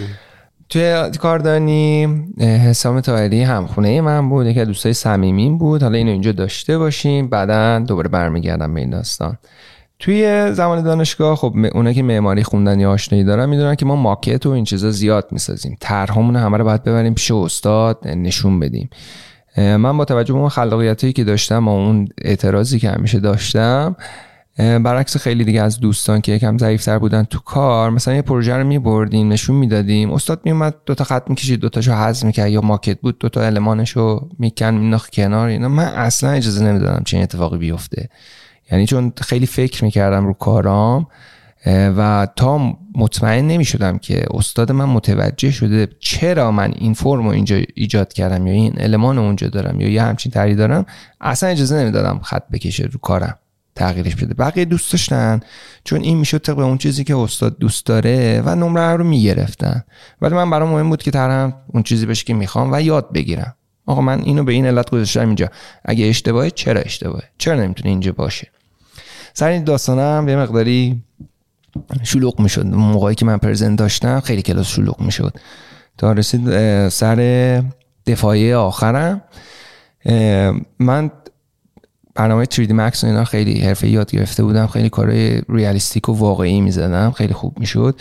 و همیشه هم اصلا اون مدرسه هم که می‌رفتم میگم business ی بودم. اون مدرسه می‌رفتم می‌رفتم پوسترهای عکس بزرگ فوتبالیستا رو می‌گرفتم. میبریدم کوچیکش می‌کردم میبردم مدرسه میفروختم. حالا همیشه از این کارا می‌کردم. توی دانشگاه دیگه پروژه آخر ترم بچه ها رو می‌گرفتم. سه خوب می‌زدم. اینا نمره خوب می‌گرفتم همه happy تا رسید به پروژه خودم. پروژه خودم همه اون همه اون دوستایی که پروژهشون زده بودم اومده بودم من ببینم من برای خودم چی می‌زنم. و اینکه خب سابقه اعتراض و کلکل و این چیزا هم که می‌دونستم. دیگه من ارائه دادم پروژه و پروژه سبک کاری من deconstruction ساختار شکنیه. یعنی من فرمای ساده و اینا رو اصلا دوست ندارم. باید یه جاشو یه تغییری بدم که هم نوین باشه هم متفاوت باشه.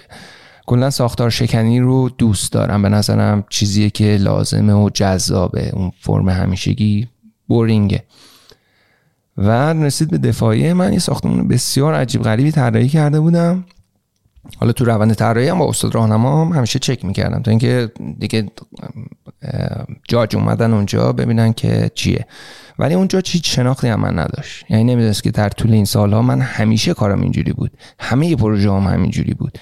و اون فرمای ساده و اینا اصلا تو کار من وجود نداشت. که بعد اینا کمترین نمره رو به من دادم اصلا خودم که نمی‌تونستم چی بگم یعنی به اون نقطه رسیدم ظلم. و واقعا بقیه دوستان اومدن دفاع کردن. گفتن اینو مثلا ماکت ساخته بودم انقدر بود. فکر کن یه ساختمونی که خیلی شکست داره و خیلی سخت بود ساختنش خیلی سخت بود. و اینا رو ساخته بودم زیر زمین اصلا یه چیزایی درست کرده بودم خارق العاده اینا رو هیچ ندیدن. اصلا هم سبک کاری اونجا deconstruction یا نبودن فرمای معمولی درکش نمی‌کردن که نتونستن. آره، این مشکل درک واقعا وجود داشت که یعنی شما تو ندونی این دانشجو سبک کارش چیه نمی‌تونی متوجه شی این final کارش. که از همه اون تاریخچه و ایده هاش و ذهنش میاد چیه؟ آخه خب انقدر مثلا دانشجو اینجوری نداریم دیگه. اینم هست. بله ولی یه صحبتی گوش می‌کردم. من نمیگم که اون استاد نباید حواسشون به این موضوع باشه. حرفم اینه که تو قربانی جمعگرایی شدی که همه اینجوری باید باشن دیگه. اینجوری نیستن گیر داره. حالا یکم آگاهی دوباره باید بره بالا. من خودم یکی از این برنامه رو گوش می‌کردم. توش می‌گفت اتفاقا این بچه هایی که تو کلاس شر و شیطون ترن اینا که کار عجیب غریب تر می‌کنن اینا رو نباید تنبیه کنیم بشونین به زور سر جاشون. اینا اونان که یک تغییری به وجود میارن. اینا اونایی که نمیترسن. اینا اونایی که یه ایده ای دارن. خب با بقیه کمک بقیه اون افراد می‌تونه یه تیم یه کار بزرگی رو شکل بده. امروزه اینو میگن. ولی استادی هم داشتم که اون منو بیشتر می‌فهمید. خیلی با هم خوب بود. یادم قبل اینکه تابستون بشه وسط تحصیل قبل این پایان نامه اینا گفتم که آره من من نمی‌خوام مثل بچه ها مثلا وقتم بگذرونم علکی می‌خوام ببینم کار درست و صحیح چیه که من باید انجام بدم که موفق بشم؟ یه چیز بهتری از زمانم استفاده کنم در بیارم. و ایشون من معرفی کرد یه شرکتی. اونجا شروع کردم کار کردم برای تابستون. حتی بعد تابستون هم چند ماه اجازه دادن که پاره وقت باشون کار کنم. با اینکه سختشون بودا ولی محبت داشتم. اونجا اولین کادوی تولد منی که بهم دادن کتاب راز بود. و کار کرد. برای من تو اون بره زمانی کار کرد. من دوست داشتم ماشین بگیرم. یادم نوشته بودم فکر کنم 20 میلیون می‌خواستم یا 12 میلیون 12 میلیون یه 206 می‌خواستم بخرم. اینا مثل اون کتابه نوشته بودم چسبونده بودم به سقف. هر وقت بیدار شدم میدیدمش اینا. و انقدر همه چی فست رفت جلو شیش ماه من ماشین گرفتم. اون موقع اون چیز کار می‌کرد. الان یه چیزای دیگه ای که کنار اون باید باشه مثل دلی شدن و اینا اضافه شده که آدم سعی می‌کنه خودش بهتر کنه دیگه. قدیمی ها میگن به سنگم اعتقاد داشته باشی برات کار می‌کنه. بله اعتقاد داشته باشی. اعتقاد داشتن مهمترین چیز. کدوم جذبت کنه. بعد این داستان ادامه داشت تا اینکه دفاعی هم تموم شد. به هر حال رفتم سر کار کار می‌کردم. همچنان فکر رفتن از ایران رو داشتم. ولی همچنان چون موقعیت کاریم خوب بود خیلی من خوب پیشرفت می‌کردم ایران. من لیسانس هم تموم نشده بود فوق لیسانس قبول شدم خب برنامه ریزی شهری ولی این بار. و همینجوری هی داشتم پیشرفت می‌کردم. زمزمه های این که می‌خوام برم هم بود ولی خب خانواده می‌دیدن که دارم فوق می‌خونم و مشغولم و کار دارم می‌کنم و خیلی جدیش نگرفتم با چیزی که اونا بیرون می‌دیدن. تا اینکه فوق لیسانس قبول شدم رفتم. توی فوق لیسانس یکم مسائل بیشتر شد. مشکلات هم یکم فرهنگی شد. چی بود چالشات؟ ببین توی حالا من شهر و دانشگاه رو نمیگم ولی توی شهرستانی بودم که 5 600 با تهران فاصله داشت. من سر کار می‌رفتم اون موقع. کلاسمون آخر هفته بود. توی آخر هفته من صبحم اینجوری شروع می‌شد که پنجشنبه شب میشستم تو اتوبوس می‌رفتم پنج صبح می‌رسیدم به اون شهر. دانشگاه تحت هیچ شرایطی در دانشگاه رو زودتر از هشت باز نمی‌کرد. از پنج صبح تا هشت صبح سه ساعت. ما باید یه جوری سرمون رو گرم می‌کردیم. اونجا هم خیلی امکانات و کافی شاپ و چیز و اینا نه و پنج صبح هم هیچ باز نیست. من مجبور بودم برم توی اورژانس بیمارستان که نزدیک دانشگاه بود. و از پنج صبح تا مثلا قلوش هفت نیم که اونجا میشستم صحنه بسیار بدی می‌دیدم. روزم اونجا شروع می‌شد. میومدم حالا اونجا هم می‌رفتم اعتراض می‌کنم با در باز کنین اقلا بذاریم بشینیم نماز خونه بذاریم بشینیم یه جایی. هم گرمه هم میشه نشست. الان حالا ما پسر دختره چیکار می‌کنن شاید کار درستی نیستش که. ولی اونا هم گوش نکردم بعد رسی سر کلاسا یه چند هفته گذشت و چند ماه گذشت و توی ترمای مختلف رو میگم. اولین چیزی این بود که من توی پروژه خیلی بزرگی کار می‌کردم. که یعنی شبانه روز اونجا کار می‌کردیم اینقدر حجم کار بزرگ بود. یادم یه موقع بتون ریزی های حجیمی داشتیم تو این پروژه که توی یک هفته من دو بار فقط رفتم خونه دوش گرفتم برگشتم. 24 ساعته اونجا بودیم. و خیلی افتخار می‌کردم که من بعد فارغ التحصیلیم تونستم بعد چند جا کار کردم. بیام اینجا کار کنم. آقا من یه چیزی بگم سر این داستان بوتون ریزی که گفتی. من نمی‌دونستم چقدر پروسه جذاب عجیبیه و اگه یه مجموعه تولید بوتون می‌کنه چقدر مهمه که اینو چجوری مدیریت بکنه که ارسال بشه. چون سر یه بازه زمانی خاصی باید این مصرف بشه تو اون بازه باید توی اون تانکرها مدام بچرخه کی تولید بشه چه با چه کیفیتی تولید بشه. یه چیز عجیب غریبیه. بله. بعد از اونجایی که میاد تا اینجا. بعد نوع ریختنش هم مهمه که اینا نباید خیلی از هم گسستگی داشته باشه ارتفاع داره. بعد اونجا بتونه که با این که تو همین شرط میارن اونجا تست می‌کنن. اگه سفتیش از حدی کمتر باشه اون بتونه باید برگردونن یا اصلاحش کنن. خیلی خیلی عظیم. برجای بزرگ قالب بندی عظیم داره و گاهی وقتا این قالب در میره و چندین تن به تن میرزه وسط پروژه و همه باید سریعا شروع کنن اینو یه مدیریتش کنن جمعش کنن. وگرنه یه تپه یه کوه اندازه بتون اونجاست که هفتهاتون میکشینه بتراشیش. یعنی خیلی خیلی داستان عجیبیه خودش. آره من اینو چون تازه فهمیده بودم گفتم بگم شما هم بدونید. خب؟ ولی لذت بخش بود. بعد تو این پروژه ها من اینجوری کار می‌کردم رفتم دانشگاه و اینا شروع کردن به من گفتن که تو چرا اشل مهندسی نداری؟ گفتم اشل مهندسی چیه؟ یعنی مثلا با سویشرت میای و اینا. گفتم مثلا چرا برات مهمه؟ من چی پوشیدم؟ بیا حرف بزنیم. بیا من بگم چقدر خلاقیت دارم. بیا دو تا پروژه بذار. من چهار تا راه حل خارق العاده بگم. بیا راجع به این حرف بزنیم. چیکار داری؟ این گذشت. دیگه مثلا چش ابرو میومدم من من دیگه. یکی دیگه اومد گفت تو چرا نمی نویسی سر کلاس؟ گفتم والا من اینجوری هم که باید گوش بدم یا باید بنویسم. من نمی‌تونم هم گوش بدم هم بنویسم. متوجه نمیشم. خطم هم بده هم هم یه رنگ می نویسم ترجیح میدم که از اون بچه‌ای که مثلا خیلی تمیز و خوب می نویسن از اونو بگیرم کپی کنم. نه اصلا راه نداره. بنویس ببینم. گفتم باشی چشم برگ آچار داشتم در آوردم گذاشتم اونجا و شروع کردم نوشتم. برگشت شدید رو آچار دارم. تو دفتر نداری؟ تو چه دانشجویی هستی فلان؟ باشه بری بیرون. منو کردم بیرون. اصلا باورم نمیشه. یعنی نمی‌دونم. واقعا خیلی عجیب بود. یه دونه دیگه استاد داشتیم. ایشون برنامه‌ریزی شهری تدریس می‌کرد و میومد به ما یه تیکه یه کتاب زبان انگلیسی رو می‌داد. می‌گفت اینو برید ترجمه کنیم همه بچه ها مثلا نفری 20 صفحه من اصلا گفتم مگه کل زبانه مگه زبان انگلیسیه؟ گفت نه این واجبه اینا. گفتم مثلا من 20 صفحه اینو ترجمه کنم. من چیزی نمی‌فهمم این که چون هر یه تیکش رو یکی ترجمه چون می‌خوای اینو بدی به ما کتاب نیست دیگه تو باز. نمی‌دونستم می‌خواد چیکار کنه. به بچه هم می‌گفتم. بچه گفتن ای بابا بدی بیرون ترجمه کنن دو نمرت رو بگیر دیگه.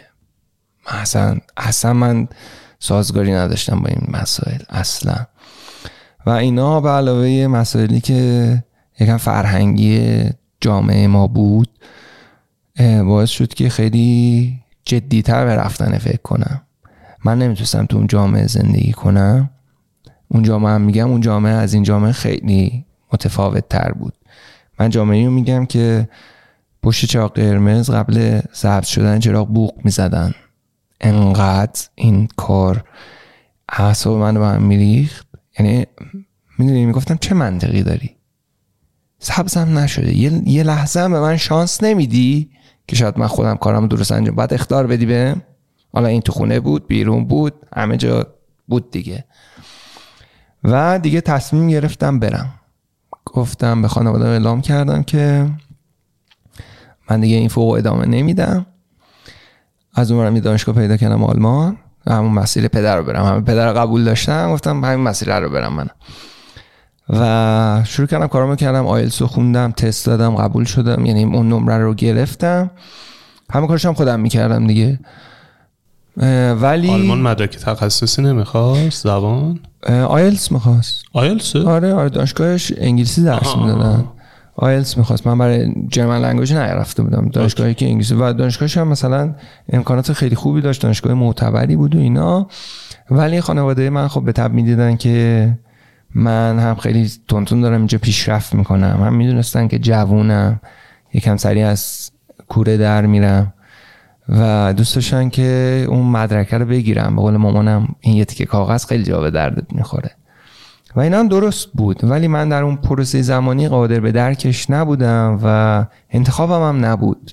من میترسیدم که با زندگی تو این جامعه تبدیل بشم به یکی از همین افرادی که نمیپسندم.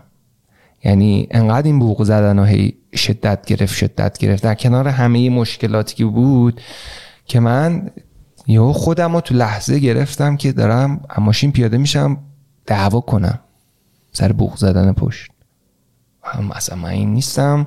اصلا هم نمی‌خوام این بشم. وقت رفتنه. بریم آدمای دیگر رو ببینیم چجوری هم بریم فرنگای دیگر رو ببینیم چجوری هم. و داستان رفتن من جدی شد و توی خانواده مطمئنن که جنجالی به شد. ولی در نهایت این کار انجام دادم داستان رفتن تو کی شد که بری آلمان؟ چون آیلتس دادی کارا رو کردی. قرار شد بری اونجا؟ می‌خواستم برم اونجا ولی خب اون حواس کردی یه تفریحی بری مالزی؟ آره بالاخره یه بار باید بری یه جای کشوری رو ببینی و توی محیط قرار گرفتن سخته. و من اون موقع که سر کار می‌رفتم همون بعد از با دوستامون نشسته بودیم با همکارامون صحبت یعنی هنوز داستان آلمان رفتن سر جاش بود که رفتی مالزی یا نه؟ بله بله. آه. من توی پروسه بودم. پروسهش طول می‌کشه. شما باید آره تو بفرستی و کاراتو بکنی و اینا. تو این با هم دوستان یا همکارامون گفتم بشین بریم. یه سفر خارج از کشور. حالا کجا؟ به ها صحبت و اینا رسید به مالزی. و من اولین سفر خارج از کشورم مالزی بود و عاشق این کشور شدم یهو. خب یعنی سبزیش استوایی بودنش نوع متفاوت غذاش مردماش. اصلا یهو گفتم ای من یعنی یه پرواز 8 ساعته می‌تونم توی دنیای دیگه زندگی کنم؟ چقدر عجیب. چقدر جالب چه طبیعتی. خیلی خوب بود خیلی دوست داشتم. بعدش هم کشور ما کشور خوشیه وقتی حالا اکثرا مثلا میریم شمال می‌بینیم که چه حالی میده. مالزی حالا نوع درختاش نوع طبیعتش سبزش همه چیزش متفاوته دیگه. یک فرهنگ و داستان دیگه است مقدارم اینترنشنال تر از کشور ما. یه مقدار که نه خیلی بیشتر. و یه دید جدیدی بود و اصلا خیلی منو مصر کرد که صد درصد چرا که نه. چرا که نمی‌خوام برم مثلا تصمیم کبرا بگیرم که؟ میریم یه تجربه ایه اینا به بچه هم میگم خارج از کشور رفتن همینجوری ببینن. یه تجربه است. قراری بر چیزی نیست. قرار بر این که من برم اونجا موفق شم قله ها رو صعود کنم و بیام. نه ممکنه نشه. می‌دونی؟ ممکنه که بری کارایی هم بکنی خوبم باشه. ممکن اصلا به فکر یه چیزی یه جای دیگر برسی اینا. خلاصه بعد از اون من برگشتم و به خاطر اینکه خانوادم هم سعیشون رو می‌کردن که یه کاری کنم من بمونم این یه سال رو پاس کنم که فوق لیسانس رو بگیرم. اینا هم گفتن الان ما نمی‌تونیم مثلا هزینه رو تقبل کنیم و این چیزا. دیگه منم مصر رفتن بودم با یکی دیگه از دوستام هم صحبت می‌کردیم اونم توی همین مسیر بود. و در نهایت ما گفتیم خب بذار بریم این آلمان که نشد نمیشه اینجوری. بذار بریم. استرالیا. استرالیا تازه اومده بود اپلیکیشن ها رو باز کرده بود. می‌تونستی از طریق مهاجرت امتیاز و اینا بری اونجا مهاجرت کنی و شهروندی تو بگیری و زندگی کنی. گفتیم خب خیلی خوبه. بعد یه وکیلی داشتیم گفتش که شما اگه از خارج از کشور مثلا این سابقه کاری چیزی جور کنین داشته باشین زندگی کرده باشین اقدام کنیم یه پوان بهتریه براتون. حالا درست یا غلطش رو من موقع نمی‌دونستم. و ما به سبب آشنایی که داشتیم توی تایلند چند نفر بودن business داشتن رفتیم تایلند. اونجا هم شروع کردیم کار مثلا پروسه رو انجام دادن و اینا که بریم. ولی اینم نشد. این وکیله اصلا وکیل درست حسابی نبود. هی پروسه به تأخیر افتاد. ویزامون تموم شد و درگیر خیلی داستان ها شدیم از این مسئله. و چون چندین ماه اونجا مونده بودیم بالاخره خونه گرفته بودیم می‌رفتیم پیش دوستامون هر کدوم یه business ی داشتن می‌دیدیم چه خبره. مردم اونجا رو دیدیم. خیلی چیزاش واقعا خوشمون اومد. یعنی گفتیم خب حالا نرفتیم هم استرالیا نرفتیم. و ببین چرا رو جمع به کار می‌بری؟ من با دوستم بودم اونجا آره با دوست صمیمی بودیم که دوتایی رفتیم. گفتیم خب اینجا خیلی موقعیت های زیادی هست جامعه ایرانی هست توریست زیاد میاد. خیلی کار ما می‌تونیم بکنیم. دستمون خیلی باز بود. و تصمیم گرفتیم که بمونیم اونجا. دیگه یه دونه شرکت اونجا ثبت کردیم. اول شرکت ما شرکت تبلیغاتی بود. ولی من به خاطر اینکه خب درجا بخوای بری شروع به کار بکنی خیلی بیشتر تجربه لازم داره خیلی بیشتر network و connection نیاز داری. من apply کردم برای یه کاری توی یه شرکتی برای به عنوان interior design طراح داخلی استخدام شدم. یه سال و نیم هم اونجا کار کردم. اونجا هم چالش های کوررنگی بسیار فزاینده بود. ولی اون دوستان هم روی هم شرکت تبلیغاتی کار می‌کرد و networking و شروع کردیم. اونجا زندگی کردن و کار کردن و رشد و اینا. field های مختلفی کار کردیم. توی چند هفت سال من اونجا بودم. تا با کاترین آشنا شدی. تا با کاترین آشنا شدم. یه شب رفته بودیم بیرون. داشتیم می‌رفتیم سمت یکی از این فضایی هست که خیابونه که پر رستورانه. اونجا بودیم و یه خانمی از من خواستش که خودش و خواهرش یه عکسشون رو بگیرم. و این خانم کاترین بود. دیگه عکسشون گرفتم گفتم بیا مثلا ما داریم میریم مسافر بودن؟ از آره. روسیه اومده بودن دیگه؟ نه. کاترین اون موقع از مالزی اومده بود اون موقع مالزی کار می‌کرد و خواهرش توی تایلند دانشجو بود. کاترین از 13 سالگی زاده روسیه است از 13 سالگی اصلا روسیه نبوده. یعنی به عنوان سفر می‌رفته می مثل من که کرمانی هم در اصل ولی اصلا تا حالا کرمان نرفتم. یه جور این نمی‌دونستم. نه سال یه بار رو برمیگشتم. کاترین توی چین درس خونده توی مدرسه کانادایی که انگلیسیش هم اونجا مثلا خیلی خوب شد.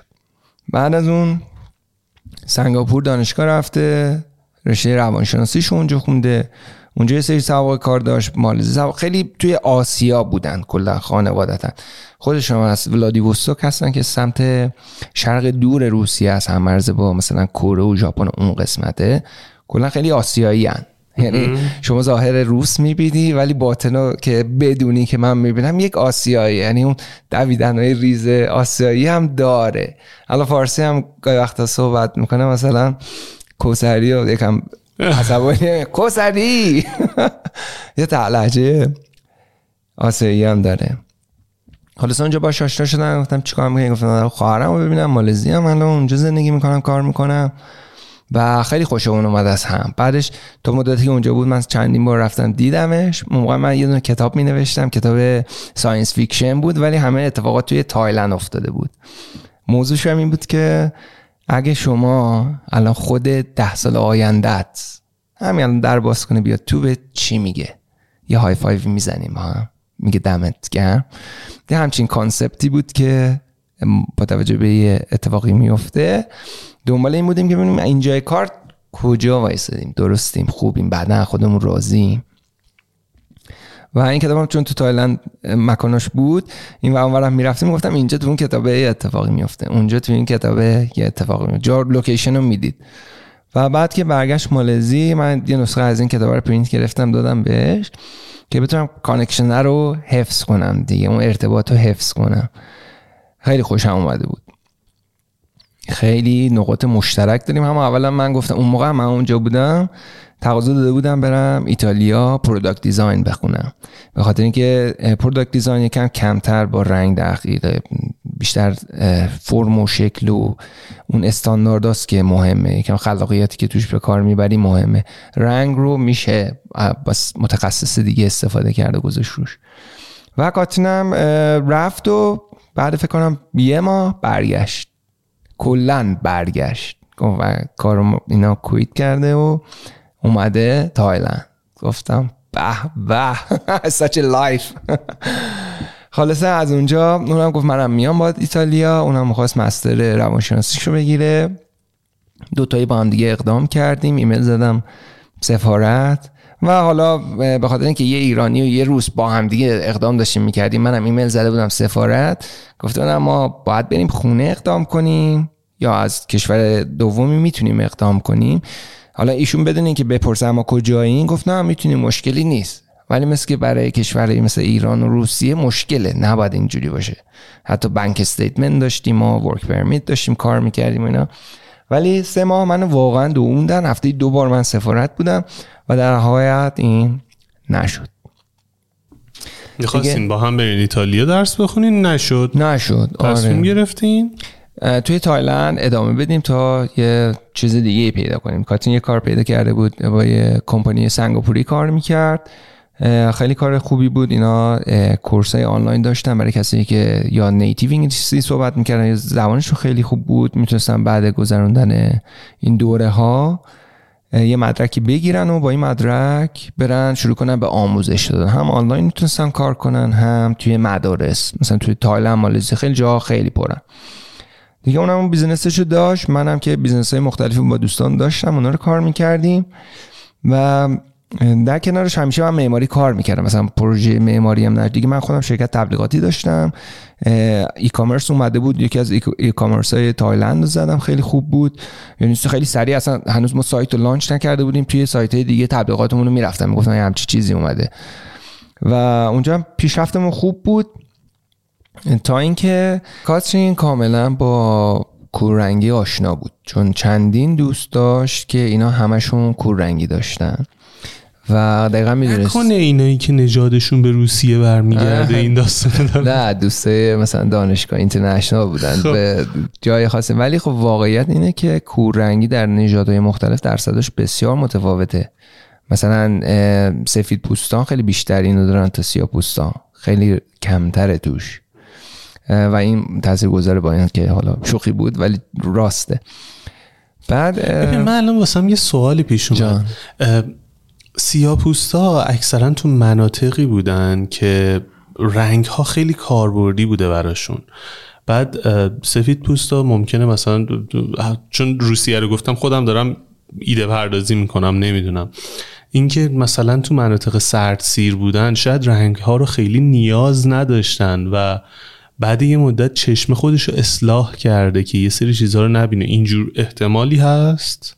اصلا اینجور فلسفه پشتش می‌تونه بیاد یا نه؟ ببین کلیتش درسته. به خاطر اینکه ژنتیک ما طبق منطقه‌ای که ما توش زندگی می‌کنیم شکل می‌گیره و یه سری ویژگی ها مثلا ممکنه سوی چشم شما توی سری مناطق که باید شکار کنی تو هزاران سال این کار کردی خیلی بیشتر باشه. ولی توی یه سری جا نمی‌دونم مثلا مثل آفریقا شاید رنگ خیلی مهمتره. اون تنوع رنگی توی آفریقا خیلی مهمتره و این ویژگی رو داشتن که بتونن رنگ رو ببینن.